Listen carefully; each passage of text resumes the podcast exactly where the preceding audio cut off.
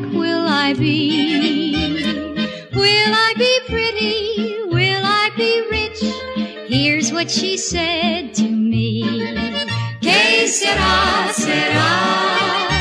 Whatever will be, will be. The future's not ours to see. Que sera, sera.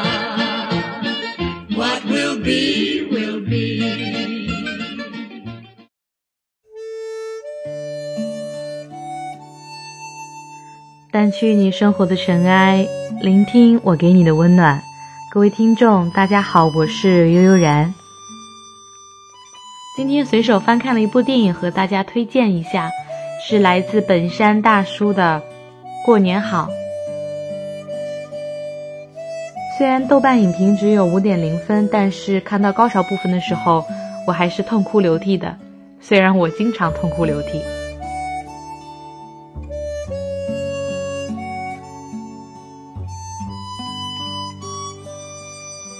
今天还是给大家讲一个故事。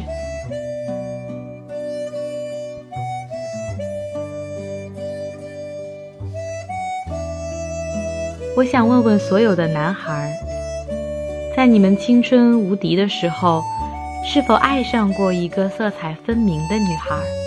她或许会浓妆艳抹，或许会素面朝天，她或许会安静的蜷在椅子里看书。或许会在灯红酒绿里肆意妄为，他可以文雅的和你谈古论今，也可以和老司机们嬉笑怒骂。如果有，那你听我说。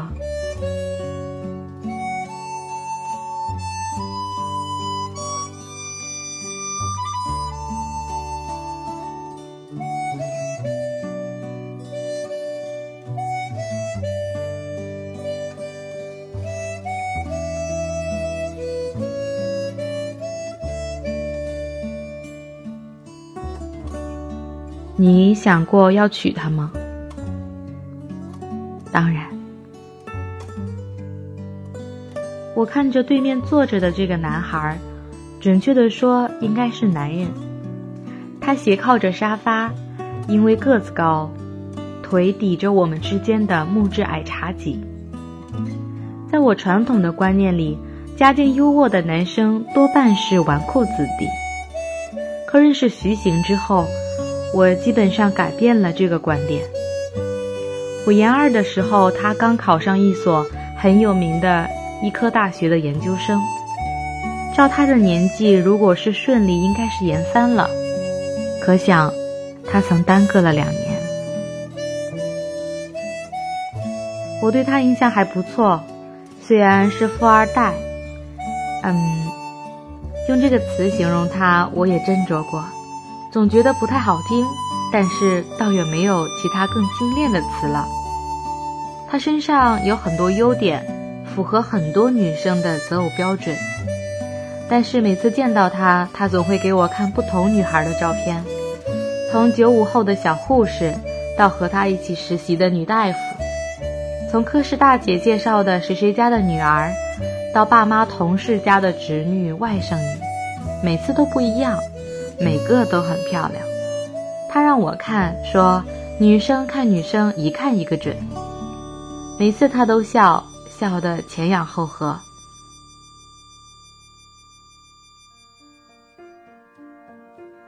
我们为什么会聊到他的前女友？我倒是忘记了，我只是记得他最后说：“当然，打算毕业就跟他求婚的。”姑且叫他小凡吧。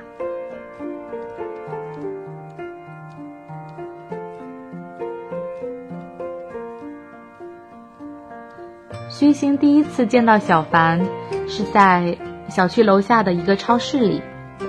虚心晚上健身回家，路过超市要带上一瓶牛奶。超市角落里总是坐着一个用电脑看电影的女孩，女孩会点一杯咖啡。坐在自助区，咯咯咯的笑着。今天看的又是动画片。他们在一起很久之后，徐行说最喜欢的就是小凡的笑声。徐行偶尔也会在超市里坐一会儿，暗自打量。要说他们俩开始交集了，应该是在奎城的一家酒吧里。酒吧举行活动，计时吹瓶，用时少的为胜。老板苦于没有女生报名，就鼓励说：“只要是女生上来吹一瓶，不论时间，都是第二名。”小凡是在一阵嬉戏声中上台的。徐星看到小凡时愣了一下。小凡那天穿着黑色的小连衣裙。化着浓妆，几乎看不到真面目。灯光下裸露的肩膀莹莹发光。在小凡喝到一半的时候，台下有人道喝彩。在酒快要喝完的时候，小凡闻声转身对着那人竖起了中指，顿时全场欢呼。徐行当时就觉得这个女孩应该是他的。竟就直接跳过对小凡的所有好感，比如漂亮、可爱、率真等等，可能还有其他未知的优点。徐行径直走到台上，对着小凡吹了一瓶。后来，徐行再去超市，坐在小凡身旁，小凡看着他，好像是有印象，可也模糊的很。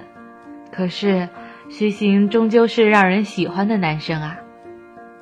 小凡静静地看着他，徐行也静静地看着小凡。时间过得都是有声音的。要要看吗？小凡指了指屏幕。徐行笑了，开心的笑了。徐行比小凡年长六岁。徐行大二的时候，小凡初三。徐行问小凡为什么在超市里看电影，小凡说那里比较热闹。徐行就知道小凡是个孤独的孩子。有时候他看着小凡，竟也不知道自己对这个女孩究竟是什么感情。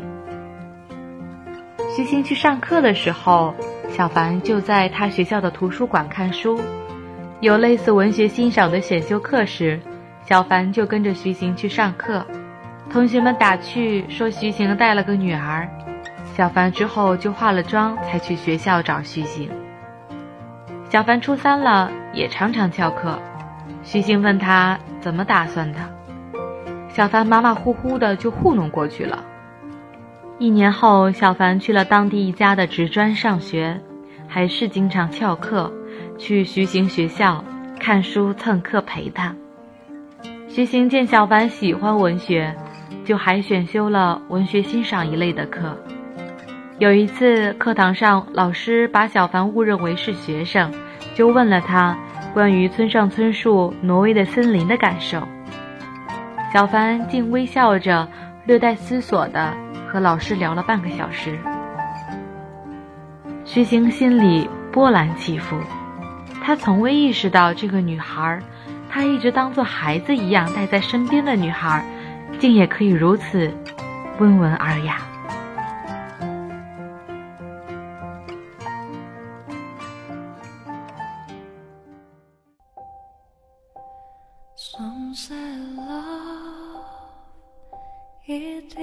偶尔朋友聚会的时候，他们也会去泡吧。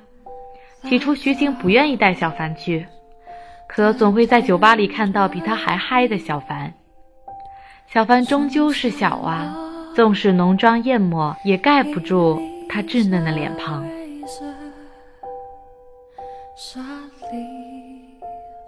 徐行的朋友也都是富裕家的孩子，平日里谦谦君子，是家庭教育的成果，骨子里渗透的还是傲娇和不屑。他们对小凡没有完整的印象。小凡穿梭在灯红酒绿里跳舞欢唱，遇到拼酒的就停下来猜拳喝酒。徐行说他也不知道小凡到底是什么样。徐行第一次凶小凡是在酒吧里看到他抽烟，好像是猜拳猜输了，小凡就接过别人嘴里的烟抽了一口，呛得咳嗽了起来。徐星说他当时就急了，拽了小凡就走。小凡醉醺醺地对着他笑，踮起脚要亲他，徐星也别过脸去。我说也能理解，换做任何一个男生心里终究是不开心的。可是徐行说他是心疼。后来跟所有的爱情故事一样，他们碰到了父母这一道坎。吃饭的时候，妈妈告诉徐行。小凡的妈妈曾经是葵城一家私立中学的语文老师，年轻的时候遇人不淑，之后带着小凡离婚，受生活所迫，在酒吧里陪酒。妈妈说的语调平淡，徐星听后心里却是五味杂陈。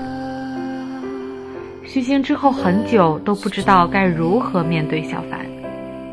小凡在学校等他，照旧在图书馆看书。不过没有徐行，他常常忘了吃饭。一周后，小凡看到徐行，仅仅是对他笑了笑，等他说话。徐行看着眼前这个女孩，把她抱了起来，就她了吧。小凡喜欢穿一条麻布裙子，裙子上印着几朵小花。徐静生日派对开得很大，小凡穿着高跟鞋，脚后跟的创可贴已经被血染成了红色。他站得直挺，抱着一大捧白色川崎玫瑰，出现在徐行面前。徐行亲了亲小凡，接过花，放在一旁。小凡看着花，说：“这有一百零一朵，我还折了挺久的，你看像不？”徐星摸了摸他的头，说：“你送什么我都喜欢。”小帆不再说话。徐星那天很开心，家人、朋友、爱人都在身旁。小凡那天第一次见到徐行的父母，徐行的妈妈。很温和的和他打招呼，夸他长得漂亮。爸爸还问起了他家里的情况。大三的时候，徐星告诉小凡，他要去美国做交流生，一年时间。小凡说好。徐星离开葵城到美国的第一周周末，小凡就跟他分手了。小凡说，他以为徐星会永远陪着他。所以，就算他们之间有很大的差距，就算他没有良好的出身，没有受过高等教育，没有温和的妈妈、体贴的爸爸，也没有显赫的朋友，他还是愿意和徐行在一起。可是，如果分开了，那就不行了。徐行又问：“为什么当初他走的时候，小凡不说这些？”小凡笑了笑，说：“其实，你第一次消失的时候，我就知道，我们可能真的不应该在一起。后来你说你要去美国，我才真的承认，我们不适合。我也没有必要耽误你啊，小凡，就一年，以后我们天天在一起。徐星。”你好好保重，再见。徐星跟我笑了笑，说他后来听说小凡辍学嫁人了，嫁给了一个小商贩。小凡不再穿磨脚的高跟鞋，却也再也看不了喜欢看的书。小凡不再去泡吧，却也再也穿不了漂亮的衣服。小凡说：“如果没有徐行。”或许他早就是这个模样了，只是徐行太好了，好到他愿意去伸手够一够，看看自己能不能过得更好。可是他还是放弃了。徐行曾送给他一串手链，现在他挂在小推车上，风吹起来的时候会发出清脆的声音。小凡就对着丈夫笑一笑。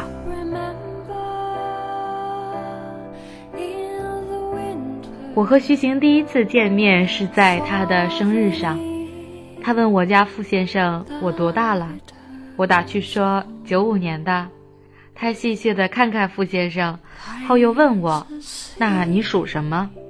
我心想露馅了，他大笑着跟我说，九五年属猪。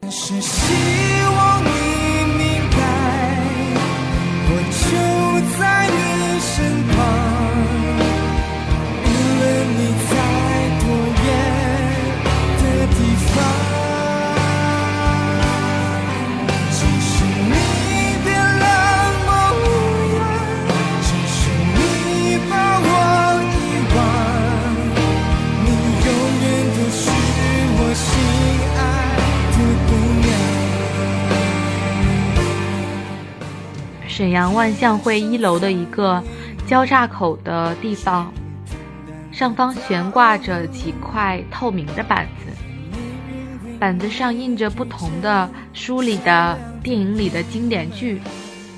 当时我站在那里，没忍住哭了。我坚持认为这是楼上西西弗书店的营销手段，现在想来也只能记住两句。我的意中人是盖世英雄，